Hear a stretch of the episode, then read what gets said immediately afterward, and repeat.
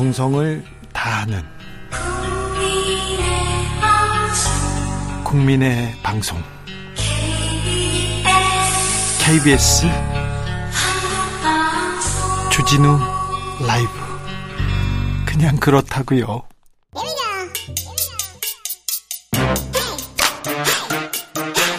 뉴스를 향한 진지한 고민 기자들의 수다.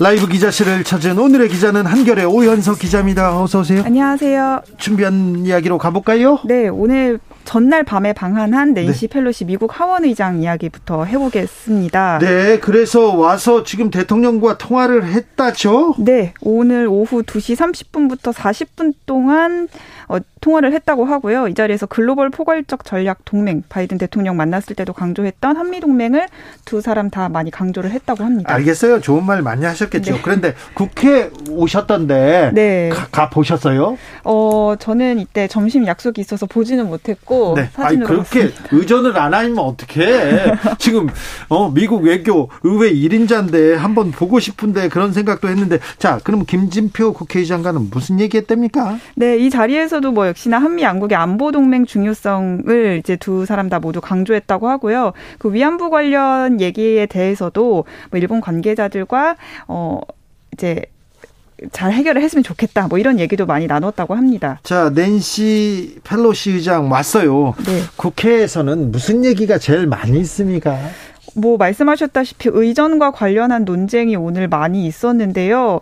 여당에서 이제 하태경 의원이 아침에 어젯밤에 이제 아무도 마중을 나가지 않은 거는 냉대한 거 아니냐, 무시한 거다 이렇게 하면서 좀 포문을 열었고 그러면서 이제 대통령실과 국회 쪽에서 어 순서대로 그 입장을 내놨습니다. 대통령실에서는 이 늦은 시간에 다 도착하는 거를 감안해서 직접 나가 것까지 하진 않은 거라고 얘기를 했고 국회 쪽에서는 하원 의장이 오는 거기 때문에 국회에서 이제 의전을 담당하는 건 맞는데 몇 번을 확인해봐도 우리가 국회 우리가 사전에 실무 협의를 거쳐서 나가지 않기로 한 게 맞다고 하면서 네. 어, 오늘 만났을 때 굉장히 화기애애했다. 이 의전 이 의전으로 인한 갈등은 없었다 이런 얘기를 강조했습니다. 알겠습니다. 다음으로 네. 만나볼 이야기는요. 네, 국민의힘 제가 출입하고 있는 국민의힘 이야기입니다. 네. 아 계속 뜨거워요. 계속 네. 시끄럽습니다. 오늘은 또 윤석열 대통령을 이준석 대표가 직접 저격했는데요. 이게 중요합니다. 네. 지금껏 윤 대통령은 국민의힘 주변에서도 이준석계에서도 얘기 안 했거든요. 그렇죠. 그런데 직접 저격했어요. 네, 윤핵관을 통해서 애둘러서 비판을 하다가 그렇죠. 오늘은 그 과거 발언이긴 합니다. 전 정권 장관 중에 그렇게 훌륭한 사람 봤냐라는 윤석열 대통령의 도어 스태핑 발언에 대해서 나와선 안 되는 발언이었다라고 직격을 했습니다. 이게 언제적 얘기인데요. 지나간 얘기인데 그걸 끌고 와서 직격하기 시작했어요. 그렇, 그렇습니다. 그리고요. 예, 이게 오늘 아침에 나온 조선일보 칼럼을 공유하면서 이제 이 발언에 대한 박민영 대변인, 그러니까 이준석 대표가 뽑은 박민영 대변인의 논평이 어, 이제 이 발언에 대한 비판이었고, 그게 이제 윤석열 대통령이 화가 난 내부 총질이라고 표현한 이유였다라고 한 칼럼을 어, 이제 거론하면서, 어, 이렇게 비판을 했던 건데요. 이 대표가 윤 대통령의 발언만 비판을 한 게 아니라, 이 이후에 강인선 대변인이 윤석열 대통령 발언 이후에도 이렇게 웃으면서 쫓아가는 모습을 보면서, 어, 원론인들에게 해명하거나 보충하는 모습을 안 보였다. 책임감이 없었다. 이런 식으로 또 비판을 했습니다. 지금 국민의힘에서 국민의힘 대표가 지금 대통령실 대변인과 대통령을 지금 직격했습니다. 네. 아, 네. 그런데요. 자, 포문을 열었다고 봐야 되는 거죠, 지금? 그렇습니다. 지금 이준석 대표 쪽에서 사, 실이 지금 징계 이후에 그 비대위 체제로까지 전환하는 과정이 지금 상당히 좀 불리하게 흘러가고 있거든요. 자, 자 비대위 되면 이준석은 자동적으로 아웃이다 이렇게 얘기 나옵니다. 그래서 이제 이준석 시작하겠다 이렇게 보입니다. 그렇습니다. 뭐 명예로운 퇴진, 해임 효과 이런 얘기가 어제부터 나오면서 나를 쫓아내려는 수순이다. 이제 내가 다시 복귀하지 못할 수도 있겠구나라는 이제 인식까지 하면서 이제는 나도 가만히 있지 않겠다 이렇게 그렇습니다. 생각하는 거죠. 소송까지도 제기할 가능성도 나오고 있습니다. 이번이 어, 크게 보면 이제 세 번째 충돌이라고 볼 수수 있나요? 맞습니다. 어, 대선 과정에서 두 차례나 충돌을 했었는데요. 네. 11월 말에 사실 가출 사태로도 많이 표현이 된 그렇죠. 어, 당무를 이준석 대표가 거부하고, 거부하고, 자맹을 했다가 울산에서 만나서 두 사람이 이제 포옹을 한 사진이 굉장히 화제가 됐었죠. 그렇죠. 그러면서 1차 대전이 끝났었고 2차 대전은 한 달 뒤에 이루어졌습니다. 예. 이 대표가 선대위원장을 사퇴했다가 당내에서 이제 비토 목소리도 커지고 탄핵 위기까지 처했었는데 그렇죠. 의원총회를 열어 가지고 이준석 탄핵한다 이렇게 얘기했었죠. 예, 그때 윤 대통령이 마치 해결사처럼 등장을 해서 두 사람이 또 포옹을 하면서 네. 봉합이 됐던 그런 갈등이 있었는데 세 번째 갈등은 이제 그 내부 총질 문자에서 비롯된 갈등이고 이 대표가 직접 이제 총을 겨누기 시작했습니다. 어, 당 대표 쫓아내려고 하니까 나도 가만히 있지 않겠어 이렇게 그렇습니다. 얘기를 해야 되는데 네. 이제 대통령실 대통령실 내각은 국민의힘의 주력 부대한테도 이렇게 총질을 받는 그런 내부 총질이 맞네요. 그렇습니다. 내부 총질이 이제 막 시작이 된 거죠. 이제 본격적으로? 네, 본격적으로 시작이 됐습니다. 자, 그러면 이준석 대표가 뭘 네. 움직인다, 뭐 동향이 보일 거 아닙니까? 네.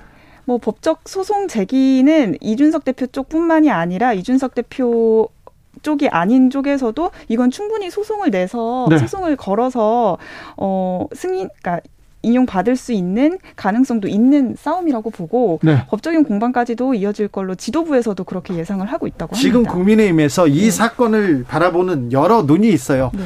네. 어, 대구로 내려가서 중앙 정치를 떠나겠다고 했던 홍준표 기가 막히게 한마디씩 합니다. 네. 어, 한마디씩 계속 던져요. 안개가 낀 것 같다고도 표현을 했었죠. 어제. 오세훈 시장도 또 움직입니다. 네. 지금 뭐 비대위 전환으로 가는 거에 대해서 좀 비판적인 목소리들이 당 밖에서 좀 많이 나타나고 나오고 있습니다. 잠룡이라는 사람들은 거의 지금 윤석열 대통령 쪽하고 각을 세우기 시작하는데 이거 정권 초기인데 네. 초기인데 반윤이 돼야 다음 당권, 다음 정 정권 잡기 편안하겠다 이렇게 생각하시는 건가요? 뭐 대통령의 지지율이 초반부터 많이 떨어지고 있고 그리고 뭐 주변에 이제 윤핵관이라고 하는 사람들과의 어떤 분쟁이라든지 이런 것들 때문에 당 상황이 시끄럽 있게 되고 당원들의 인식도 많이 좋지 않다 보니까 뭐 그런 판단에서 조금 거리를 두는 게 좋다고 판단하는 거 아닌가 싶습니다. 민주당으로 가보겠습니다. 민주당은 네. 어떻게 돼가고 있습니까? 전당대회는요? 네, 전당대회 앞두고 열띤 선거전이 펼쳐지고 있는데 최고위원 후보가 8명으로 많다 보니까 이 후보들을 친명, 비명으로 구분을 해서 또 선거운동을 좀 바라보는 시선들이 있더라고요. 지금 다 거의 좀 이재명 마케팅에 나선 사람들이 많은데 자 친명 비명이요? 네, 친명 비명 이걸 좀 구분을 해보자면요. 이재명 대선 후보 캠프 종합 상황 실장으로 있었던 서영교 의원이 대표적인 친명 의원 후보로 거론이 되고 있고 뭐 아시다시피 정청래 의원이라든지 처럼회 강경파 초선 의원 모임에 소속인 장경태 의원 그리고 러닝메이트로 알려진 박찬대 의원이 친명계로 꼽히고 있고요. 반면에 문재인 정부에서 청와대에 근무했던 고민정, 윤영찬 의원과 고영인 성, 송갑석 후보는 비명계로 꼽히고 있습니다. 마침 또 이렇게 4대 4로 어, 이분들은 그래서 근데 친명 의원들은 이재명을 어 이재명을 위해서 저를 이렇게 얘기 나, 나눕니까? 네, 거의 대놓고 이재명 후보를 이용한 마케팅을 펼치고 있는데요. 최고위원은 이제 1인 2표제로 이제 투표를 하게 되는데 장경태 의원 같은 경우에는 포스터에 이재명 후보 사진을 크게 띄워놓고 최고위원 한 표는 장경태, 한 표는 박찬대, 박찬대, 한 장 한박이라는 이제 캐치프레이즈로 포스터를 또 걸어놨고요. 아, 예, 예. 네. 어, 그리고 또 박찬대 의원 같은 경우는 이재명 후보와 밥 먹는 사진을 포스터에 싣기도 했습니다. 서영교 의원도 포스터에 이재명 후보와 같이 찍은 사진을 올리면서 승리의 찰떡궁합 이런 표현도 했더라고요. 알겠네. 네.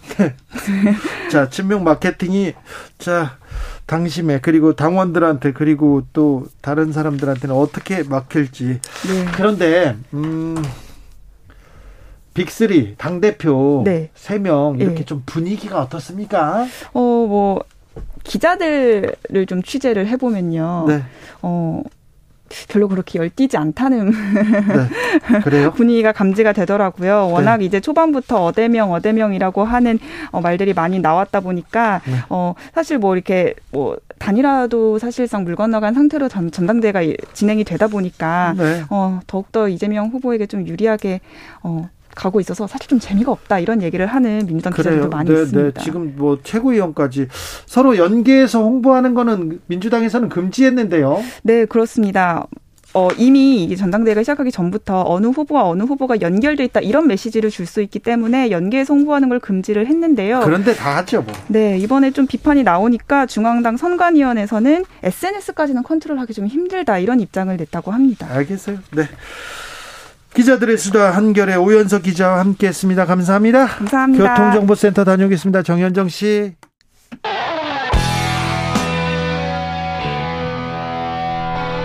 스치기만 해도 똑똑해진다. 드라이브 스루 시사 주진우 라이브.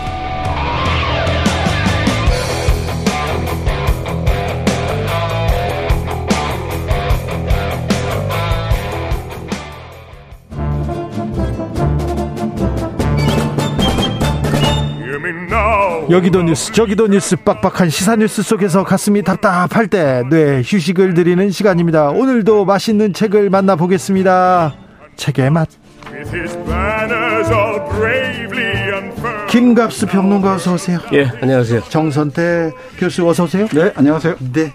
오늘은 어떤 책 읽어볼까요? 빡빡한 시사 뉴스 속에 뇌에 휴식을 주는 날 딱 맞네요. 딱 오늘. 네. 오늘. 우리 책의 맛이잖아요. 네. 맛도 전, 있습니까? 전까지는 좀 맛없는 책들이 꽤 있었는데 네. 쓰고 쉬고. 네. 오늘은 많은 사람들이 맛있어 할 네. 그런 책입니다. 어떤 책입니까? 지난주에 지지난 주인가요? 예. 제가 아, 박찬욱 감독의 영화를 봤어요. 헤어질 결심. 예. 네, 보고 끝날 때까지 가만히 앉아 있었는데 그 엔딩 타이틀 올라갈 때 네. 노래가 안개였어요.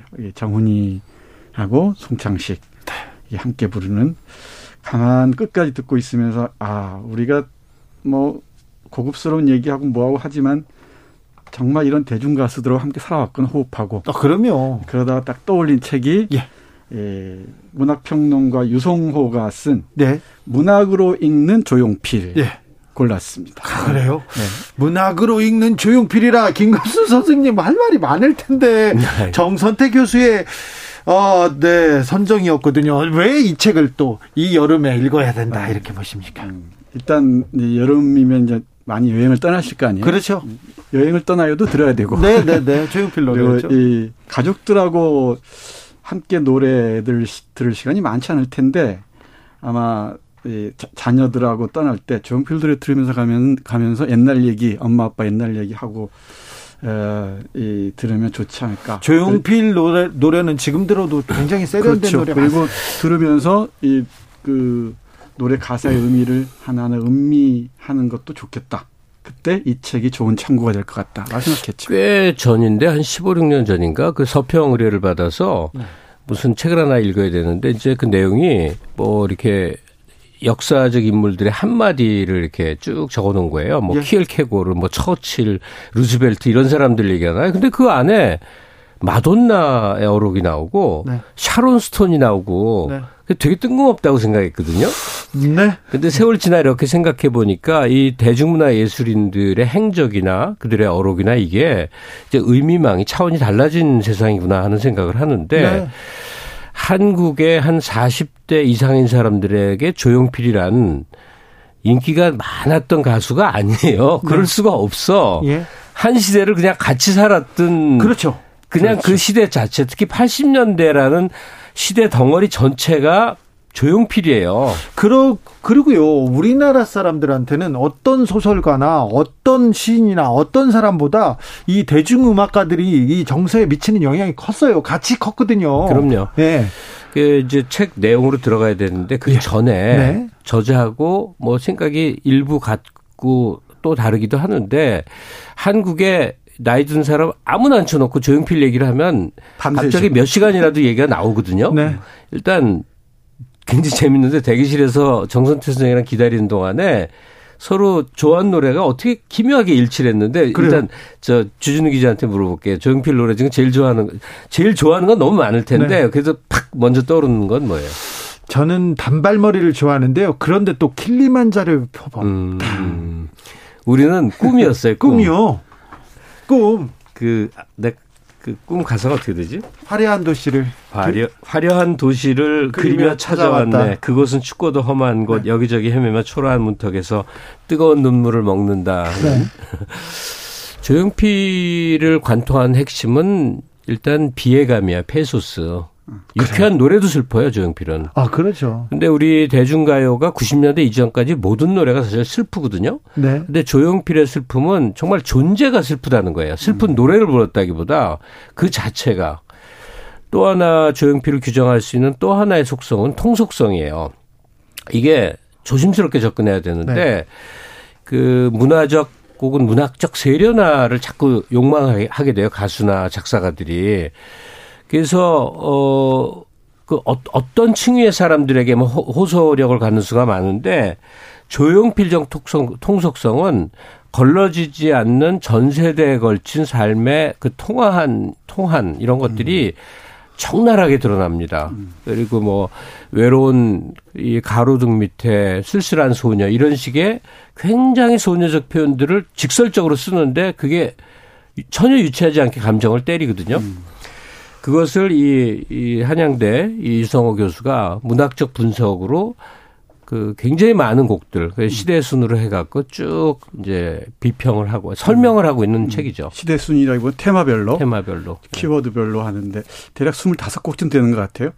제가 불만인 것은 제가 노래방 가면 잘 불렀던 노래를 다 빼먹었어요. 아 그래요? 황진이. 황진이. 네, 한강도 빼먹었고요. 그게 지금 뭐. 황진이가 조용필 노래입니까? 그럼요. 어, 네.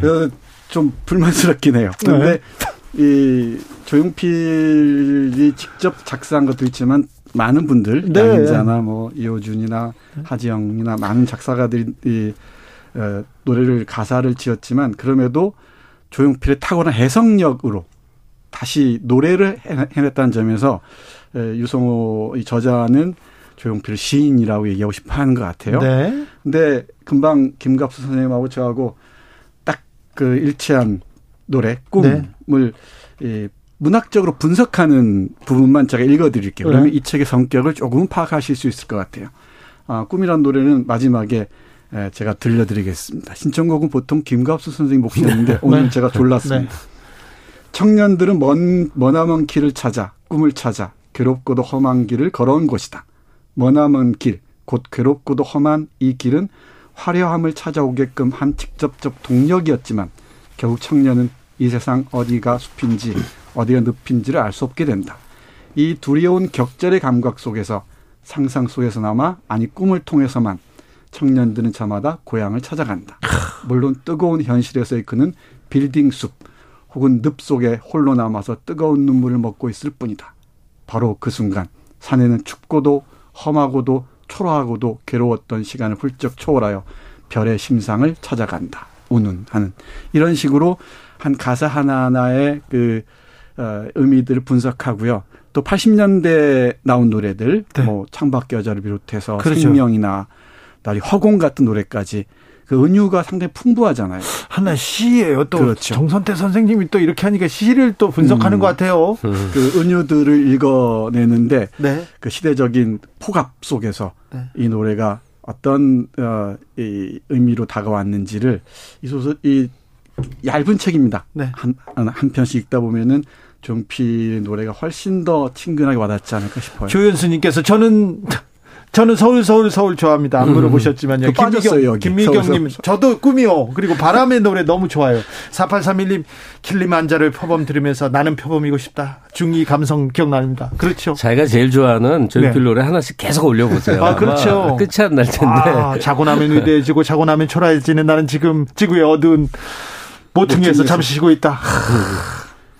그 조용필 노래는 사실 그, 그 서사가 대부분 있거든요. 예. 그렇죠. 그, 서, 그 서사가 꾸미는 거하고 조용필의 이제 그, 그 제가 이 유성호 씨가 아, 이 저자 문학으로 읽는 조용필 저자가 이 그렇게 그 분석을 했길래 재밌었는데 80년대는 아주 거대한 억압적 빅브라더가 이렇게 힘을 행사하던 시절이었기 그렇죠. 때문에 네.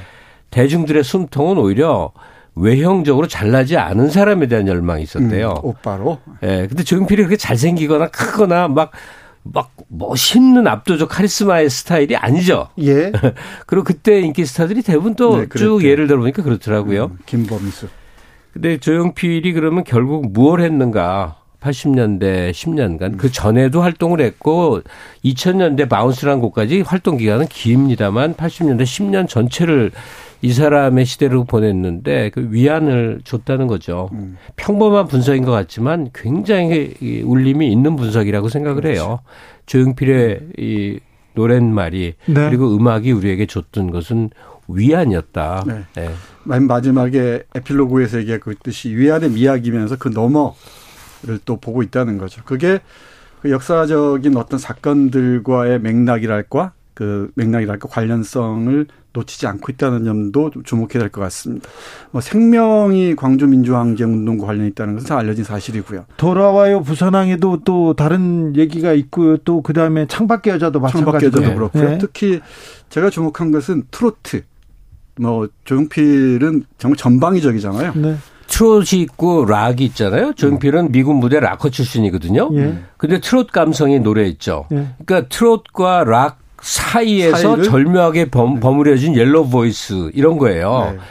이게 이게 누가 못 따라하죠. 못 따라하죠. 그래서 가령 미국의 가수에 비유를 하면 저는 자꾸 밥 딜런 얘기를 하는데 밥 딜런은 좀 안 맞고 지식인 네. 연 하는 사람들이 네, 어필하고 네, 엘비스에 맞아요. 음. 요즘 엘, 영화 엘비스 지금 상영 중이잖아요. 아, 그럴 수 있겠네요. 예, 예. 그렇죠. 네, 그 트로트를 조용필식으로 부른 노래 두 곡을 이 책에서 소개하고 있는데 네. 미워 미워 미워하고 네. 허공이에요. 아. 허공 좋아하시는 분들 많죠. 네. 근데 이 허공과 관련된 얘기를 하는데 이 정욱 작사 정풍송 작곡인 동일인입니다. 같은 사람인데 이 사람의 노래를 해석하면서 아, 이런 얘기를 합니다. 저 잘 몰랐었어요, 이건. 이 가슴 태우, 태우며 기다리기엔 너무나도 멀어진 그대 이랬잖아요. 네. 이 그대를 두고서 이런 얘기 하는데 어, 이 부분 잠깐 읽어볼게요. 네. 이 노래의 에피소드는 정풍송에 의해 세상에 널리 알려진 바 있다. 원래 꿈이었다고 생각하기엔 너무나 아쉽고 가슴 태우며 기다리기엔 너무나 멀어진 것은 그대가 아니라 민주였다고 한다. 서울의 봄 이후 민주주의 회복을 열망했던 그는 신군부 등장 이후 펼쳐진 억압적인 시대 상황을 두고는 설레이던 마음도 기다리던 마음도 허공 속에 묻어야만 될 슬픈 옛 이야기가 되었다고 본 것이다. 그런데 민주라는 말을 썼다가는 고초를 당할, 것, 당할 것이 분명하여 순간적으로 그대라는 말을 넣었는데 절묘하게 노래의 작의는 보존한 채 애절한 사랑 노래로 변모했다는 것이다. 아 그래요? 네. 이제 알았네요. 그러니까 이 저자는 조용필이 갖고 있었던 그 시대 의식 같은 걸 많이 이제 추적을 해내는데 네. 이 저는 이 책을 읽어가면서 이제 아주 그 사소한 에피소드 이런 것들이 재밌었어요. 네. 단발머리에 대한 건데 네. 예전에 그 하수영이란 가수가 있었어요. 음. 뭐 그 아내에게 바치는 노래가 데이트를 하고 일찍 요절을 해버린. 근데 이 하수영 씨가 어디 공연장인데 그 젖은 소원이 애처로와 뭐 아내에게 바치는 노래 그거 하는데 거의 여중생쯤으로 보이는 여자애가 막 무대에 이제 나와서 꽃다발을 예, 꽃다발 주면서 하수영 30대 아저씨 하수영에게 그랬대요. 아이 귀여워. 그러니까 여중생이 네. 하수영을 네. 향해서 아이 귀여워 그랬대요. 예, 예. 하수영 씨가 그 말이 너무 웃겼던 거예요. 네. 막 견딜 수 없이 재밌었던 거예요. 그래서 정풍송 씨를 만난 김에 박건호 씨 아닌가? 어? 박건호 박건호 씨. 아 박건호 씨였나? 네. 작사가 하여튼 작곡 네. 작사가를 만난 김에 그 일화를 얘기하니까 순간적으로 그 단발머리 여, 여중생이 떠올랐대요. 네. 이게 조용필하고 통해서 우리하고 우리가 알고 있는 그 유명한 단발머리가 나와요. 어, 노래 하나하나가 다 또 역사가 있군요. 아니 다 그런 뭐 이제 뒷얘기가 있잖아요. 근데 네. 그런 얘기들이 이렇게 이 작품 분석 사이사이에 이렇게 배 있는데 제가 아는 분은 저 중정 시절에 이렇게 중정에 들어가서 음. 안기부를 거쳐서 어, 국정원에서 이게 퇴직한 분인데 음. 자기 아, 자기 이제 정보 요원 이렇게 인생을 이렇게 휙 돌아보면서 자기가 조용필하고 노래방에서 노래방에서 노래 연 뭐지 노래 점수 내기를 했던 게 네. 기억에 남는다고 얘기하는데 정보기관에서 그냥 그 좀 뭐지 어 뭐 뭐라고 해야 되나 이거는 뭐 특권이라고도 할 수 없고 조금 불러다가 이렇게 한 거지만 좀 야 그때는 그랬어 뭐 부르면 다 왔어 뭐 이런 얘기를 했는데 예전엔 연예인들은 그냥 이 저 청와대 정보기관 이런데 밥으로 불려다녔죠. 그러니까요. 네. 그런 얘기를 하면서 조용필 얘기를 해가지고 제가 조금 가슴이 좀 아팠던 얘기를 그, 단발머리는 박건호 씨가 작사하고 네, 조용필이 직접 작곡했습니다. 그 조용필 씨랑 아주 자주 어울리던 그 시절 기자한테 직접 들은 얘기인데 네. 이건 방송에서도 많이 한 얘기니까 뭐 해도 되는데 이 조용필 씨의 특징 중에 하나가 술을 네. 거의 죽도록 네. 좋아하는데 네. 술을 먹는다 그러면 이렇게 많이 먹는 게 아니라 괴짝을 여러 괴짝 쌓아놓고 이틀이나 3일을 연속 마시고 기절을 한다는 거예요. 기절할 때까지 먹는다고는 봤는데 사, 들었는데 3일 연속이요? 이틀 3일을 계속 마시는 거예요. 그래서 그 조용필하고 이런저런 인연이 있었던 사람들이 다 이제 범상치 않다는 얘기는 다 하거든요. 조용필 예. 씨가 이게 범상한 사람이 아니거든요. 그렇죠. 근데 이 음주까지도 거의 그 생사를 넘나들면서 이렇게 하는구나 하면서 좀 놀랬던 기억이 있습니다. 지금 다 추억으로 다 빠져들고 있습니다. 형훈 아니면 진짜 올릴까요? 저는 친구예요. 장인수님 돌아와요. 부산항이죠. 자, 5782님 이젠 그랬으면 좋겠다. 귀여운 여인 눈물의 파티도 좋아요. 그런데 귀여운 여인님께서 눈물의 파티는 아마 한 표 나왔을 거예요. 조용필 큐가 안 나오지? 큐도 정 나옵니다. 정 나왔어요. 한동안 큐에 미치는데 사람들이. 아 그랬어요? 네. 3123님 조용필만큼 세대를 초월한 가수가 있을지 모르겠습니다. 노래 한곡한곡한 곡이 한국이 자체 감성 그대로 음. 체화한 것 같아요. 이렇게 얘기합니다. 그 제가 도서관에 가서 대중가요 파트를 좀 봤어요. 네. 어느 정도나 좋은 책들이 나와 있나 했더니 조용필에 관해서 평전도 나와 있고요. 연구 논문들도 꽤 있습니다. 그 평전이 저 누구죠? 아, 내가 아주 그, 잘 기억 안 납니다. 아니 아니 그, 그, 그 강헌이 쓴 것도 있긴 있는데 강헌은 어 어떤 짤막한 글이었던 것 같고 워낙 글을 많이 썼으니까. 네. 그리고 뭐 한대수의 그 예. 자저 자서전도 있고요. 제가 이 대중가요와 함께 호흡하면서도 괜히 좀 멀리한 느낌이 있죠. 이렇게 그 뭐 학문적으로나 이런 아, 측면에서는 네. 저는 이 문학으로 읽는 조용필을 보면서 우리가 함께 호흡했던 대중 문화들, 대중 문화들이 조금 더좀 어, 깊이 있게 많은 사람들에게 다가갔으면 좋겠다는 생각을 했습니다. 그렇죠. 우리의 정서를 몇 퍼센트는 만져, 만져주신 분들인데. 몇 퍼센트가 아니고 전면적인지도 모르죠. 아, 그렇죠. 조용필 없이 어떻게 청춘과 청소년 시절을 생각할 수 있겠습니까? 네, 그리고 저, 읽다 보면 문학으로 읽는 책이어서 뭐 김소월도 만날 수 있고요. 네. 또 여기저기 폴 엘뤼아르도 만나고 발레, 발레리도 만나고 네. 니체도 만나고 그럴 수 있으니까. 그러니까 오늘 소개해드리는 문학으로 읽는 조용필은 조용필을 가사를 좀 네. 문학적으로 확장시켜 분석한 것이고요. 네. 조용필의 생애적 사실과 여러 가지를 본격적으로 그러니까 본격 저서라고 할 수 있는 건 구자형 씨의 맞습니다. 책입니다. 맞습니다. 네. 네. 네. 구자형 씨. 2018년에 나온 책입니다. 네. 네. 그게 제일 본격 네. 도서로 이제 인정을 받죠. 네. 네. 노래다 노래방에서 분위기 다운되면요. 모나리자 좋습니다. 김신중님. 아, 신납니다. 얘기합니다. 아, 오사공호님, 삶의 희노, 희노애락을 닮은 한편의 시가 노래잖아요. 그래서 그 가사와 그 선율, 많은 사람들이 공감하면서 젖어드는 듯 합니다. 이렇게 얘기합니다. 우리 책에맛 하면서 계속해야 될 것 같습니다. 산울림도 해야 되고, 송창식도 해야 되고. 아, 네. 우리 가요사 전체에서 이제 아주 top of top, 네. 어, 신계를 얘기하면 아마 이미자, 네. 그다음 남진 나훈아 네. 그리고 조용필, 서태지, BTS 아마 이런 게 볼 텐데 조용필이 존재했었던 그 시대만큼 모든 세대가 한 호흡을 했던 때는 없었다. 그렇게 네. 생각이 들어서요. 지금 비, 저도 이제 방탄소년단 되게 좋아합니다만 사실 우리가 그 명성에 좀 휘말려 가는 경향이 있는데. 그렇죠. 노래 한 곡 한 곡에 지금 이렇게. 너무나 세계적인 각광을 받으니까요. 네. 근데 조용필은 각자의 골방에서 온전히 내 것으로 이 소화를 했던 거예요. 네. 뭐그 그 겨울의 찻집인가? 네, 그거 그렇죠. 뭐 미쳤다는 사람들 많잖아요. 막 네. 그냥 가, 슴이 애 려 갖고 네. 너무나 많은 추억들을 안겨준 그 어제 존재죠. 오늘 그리고 내일도 있잖아요. 왜 빼요? 이렇게 얘기하는데. 맞아요. 네. 자, 문학으로 맛본 조용필, 문학으로 읽는 조용필이었습니다. 정선태 교수님 김갑수 평론가 감사합니다. 네, 네 고맙습니다. 네, 신은숙님 얼른 얼른 조용필 노래 들려주세요. 그래야 되겠네요. 네, 정선태 교수 그리고 김갑수 평론가가 제일 좋아한다는 조용필의 꿈 들으면서 주진우 라이브는 여기서 마무리하겠습니다. 돌발 퀴즈의 정답은 열대야였습니다. 저는 내일 오후 5시 5분에 돌아오겠습니다. 지금까지 주진우였습니다.